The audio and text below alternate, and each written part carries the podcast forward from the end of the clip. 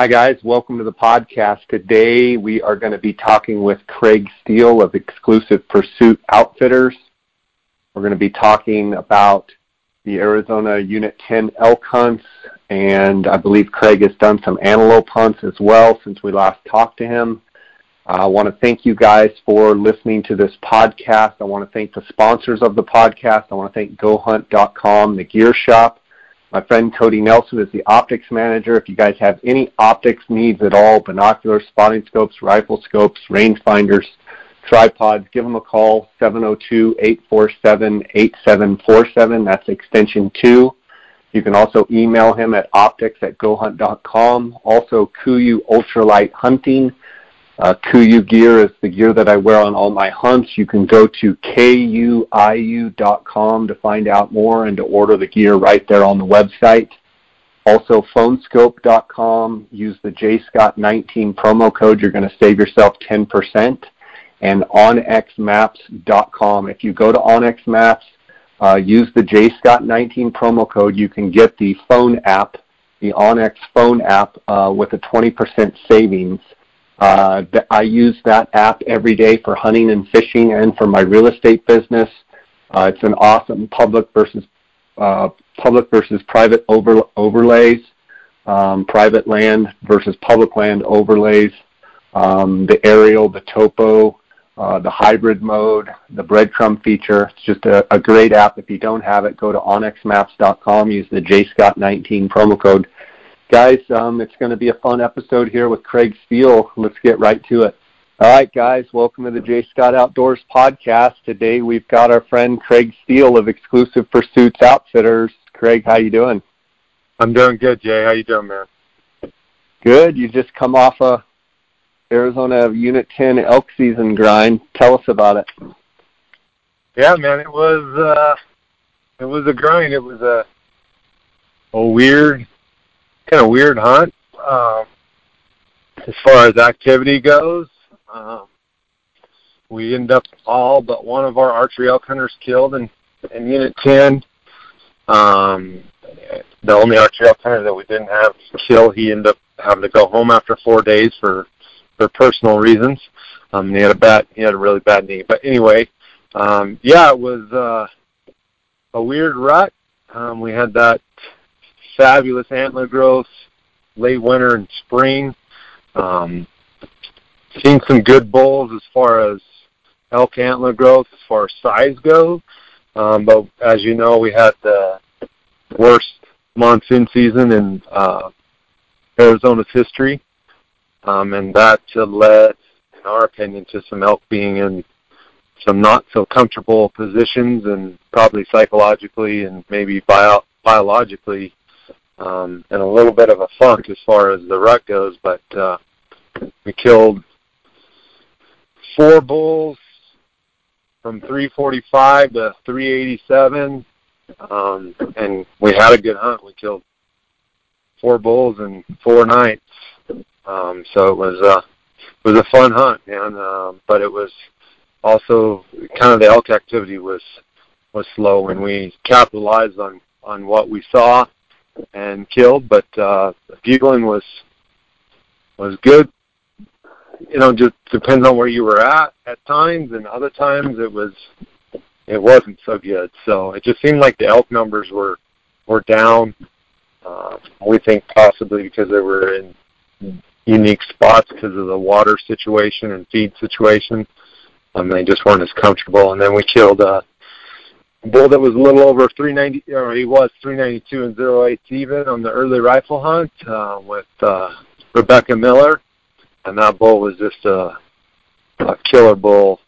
Um, I think he had almost 30 inches of mass, which is kind of rare for Unit 10, and was almost 46 inches inside with 57 inch beams. So um, wow. Was a fun, so, successful season, but. Do you think cows? There are some cows that didn't cycle, or do you figure that it will be one of these that they'll rut the first couple of weeks of October? It wouldn't surprise you if there was a lot of bugling and rutting going on late. It wouldn't. It wouldn't surprise us that. I think it's just going to be it feels like from everything we've seen in past experience that it's just going to be kind of a, a minimal rut through all the way into maybe October. I even think you might even get a couple cows that cycle um, in early November. Um, it just uh, we the elk were in good shape, you know, especially the bulls. Um, but they they definitely were not rutting like how you normally see it. I think we saw we got trail camera pictures of about three or four bulls that were broke, but we saw one bull on the hoof that had one broken tine, and uh, that's very rare for you know unit ten. Um, and there was definitely the bull to cow ratio was good. Um, it just with the elk numbers, they didn't seem to be out and active like uh, they normally are.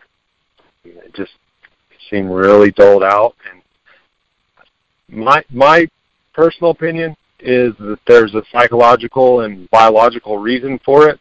Um, and I, I always just fall back to our human nature and you know women if if you know it, it, what stress does and i think there was some added stress onto the elk because um, when range conditions are like they are and um, you know half the uh, catch water is dry um, I, I don't think the elk were able to be where they normally like to be during the rut and i think that has impacts i think oftentimes we we jump to the conclusion that they're just going to rut just because they're fat. But I think there's, you know, and I I don't know how to judge or how to you know verify it, but I think there's psychological and and uh, biological reasons that they didn't rut as hard as what they should. I think it was a resourcefulness, lack of resources that probably triggered that.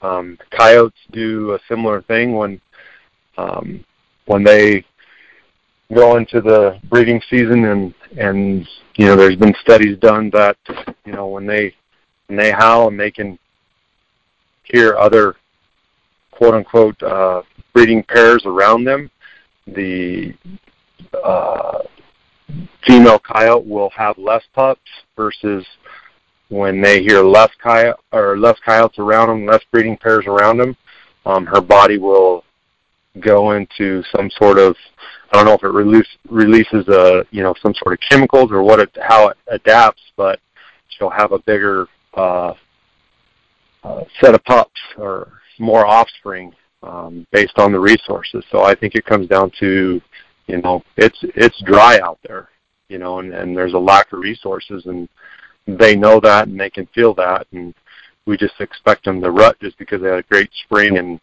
and and uh, late winter, but you know, in their mind, it's not how it's supposed to be. You know, so that's my opinion as, on it. As far as tanks, you know, dirt tanks that normally are, you know, have a lot of water this time of year, you know, what percentage of tanks would you say were virtually dry or dry compared to normal?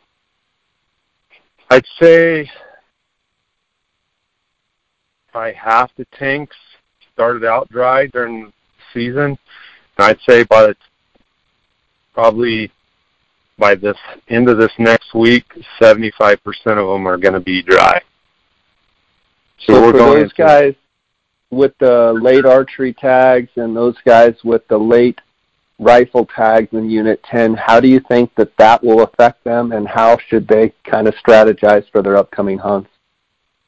Um, I, you know, it's it's all going to depend on what the weather does.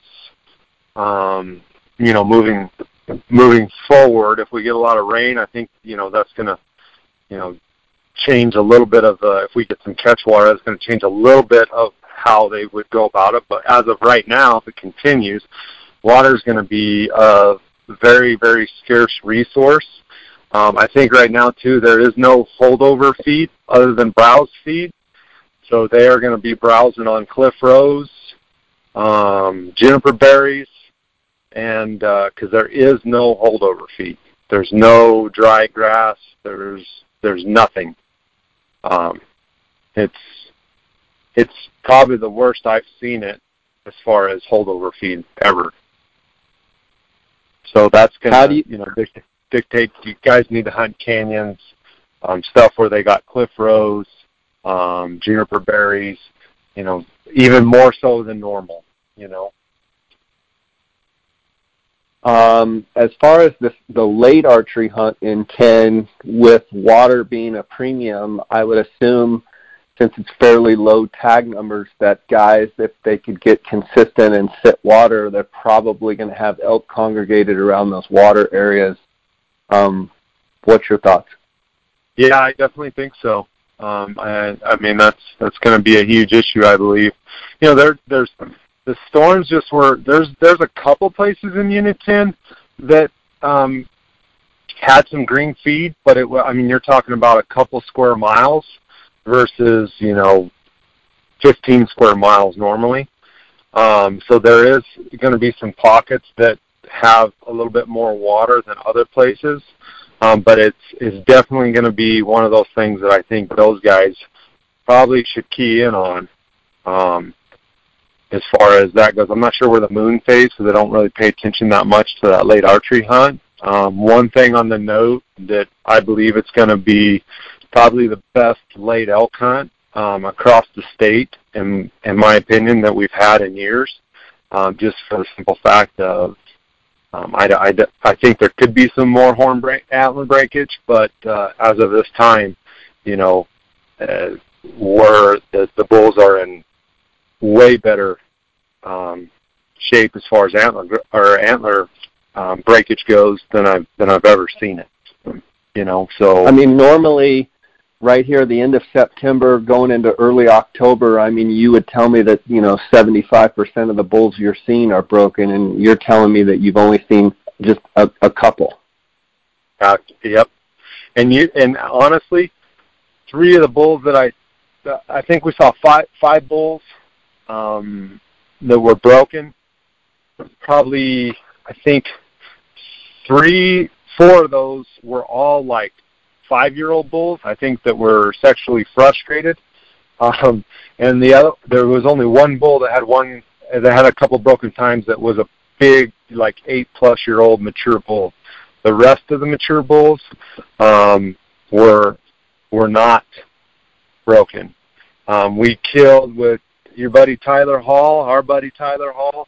His bull was the fattest bull I've ever ever seen killed on the ground. He was unbelievably fat. And then uh, Rebecca's bull, which we killed, you know, a couple of days ago, that bull um, with Mike Miller, and you know, Mike does uh, Miller Southwestern Processing, and he's like, I cannot believe how fat this bull is.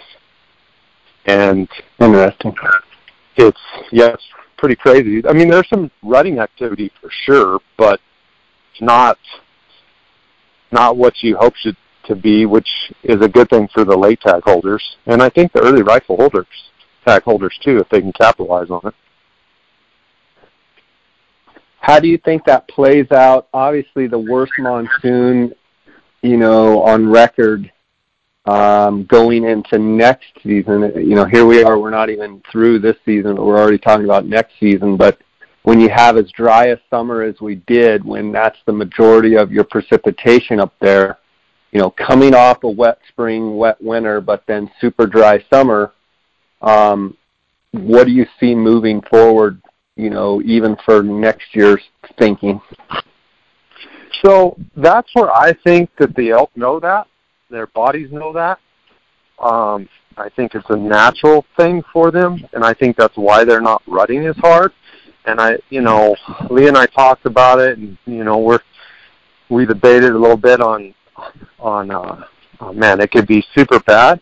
But I think the elk, I think they know that for you know whether it's their bodies know it or they actually know it, um, and that's why some of these bulls or, or cows are not cycling is because you know the the uh, whether it be you know because they're not gorging themselves in that lush green feed all summer. Um, I I I don't I think they're they're they're toning down their activity based on the lack of resources already. So I think, you know, I, I think it's too early to tell. I wish I had a crystal ball. I wish I was an elk and kind of knew exactly. But um, from the outside, it's like, oh yeah, it, it could be horrible if we don't get any rain um, in November and December. You know, to kind of alleviate the catch water problems, was that's going to be an issue. Um, it can be horrible, but I, I I still think that there's you know a chance that it's not going to be horrible, even if we don't get any rain until let's say January um, just because of I think the elk are just going to continue to be less active than what they normally would. Um, but I don't know for sure. You know, um, as you know, uh, you know I think the the months of you know late January to you know April are are the biggest uh, common factor in in elk antler growth for you know precipitation and nutrition in the Southwest and uh, so I guess we'll just have to wait and see. I, I believe nothing that the meteorologists say because they're wrong half the time. So um, I, I guess I, I kind of don't have an opinion yet until until probably mid-January. You know. Right.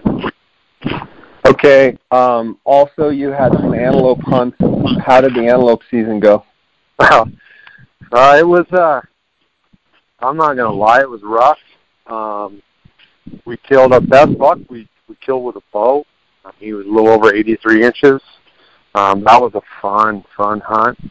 Um, rifle season, um, our best buck I think we ended up killing was 82 and six eighths out of Unit 10. Um, but there was, for whatever reason, across the state, I think the best buck I heard of in Unit 10 being killed was 84. Uh, and I just didn't hear or see of a lot of big bucks. Um, it seemed like seemed like age was down, seemed like mass was down. Um, so it was it was rough. You know, I would say the elk season was way better than the antelope season um, for us. Um, it was it was hard to find a buck that was even eighty. Um, and doesn't that go with you know, we've talked about before that on dry years, antelope seem to do really well. Um, having a wet uh, winter and, and wet spring, it, does that possibly play in that maybe the bucks didn't grow up to their full potential? Yeah, I guess it. I guess it does. You know, um, it does.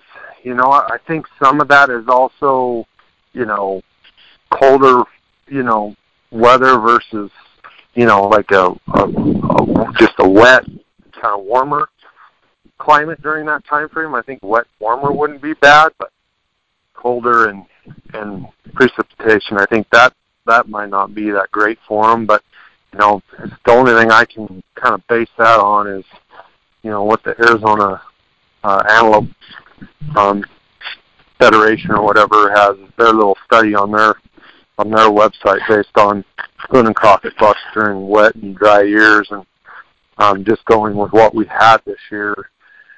It also seemed like there was a lot less antelope.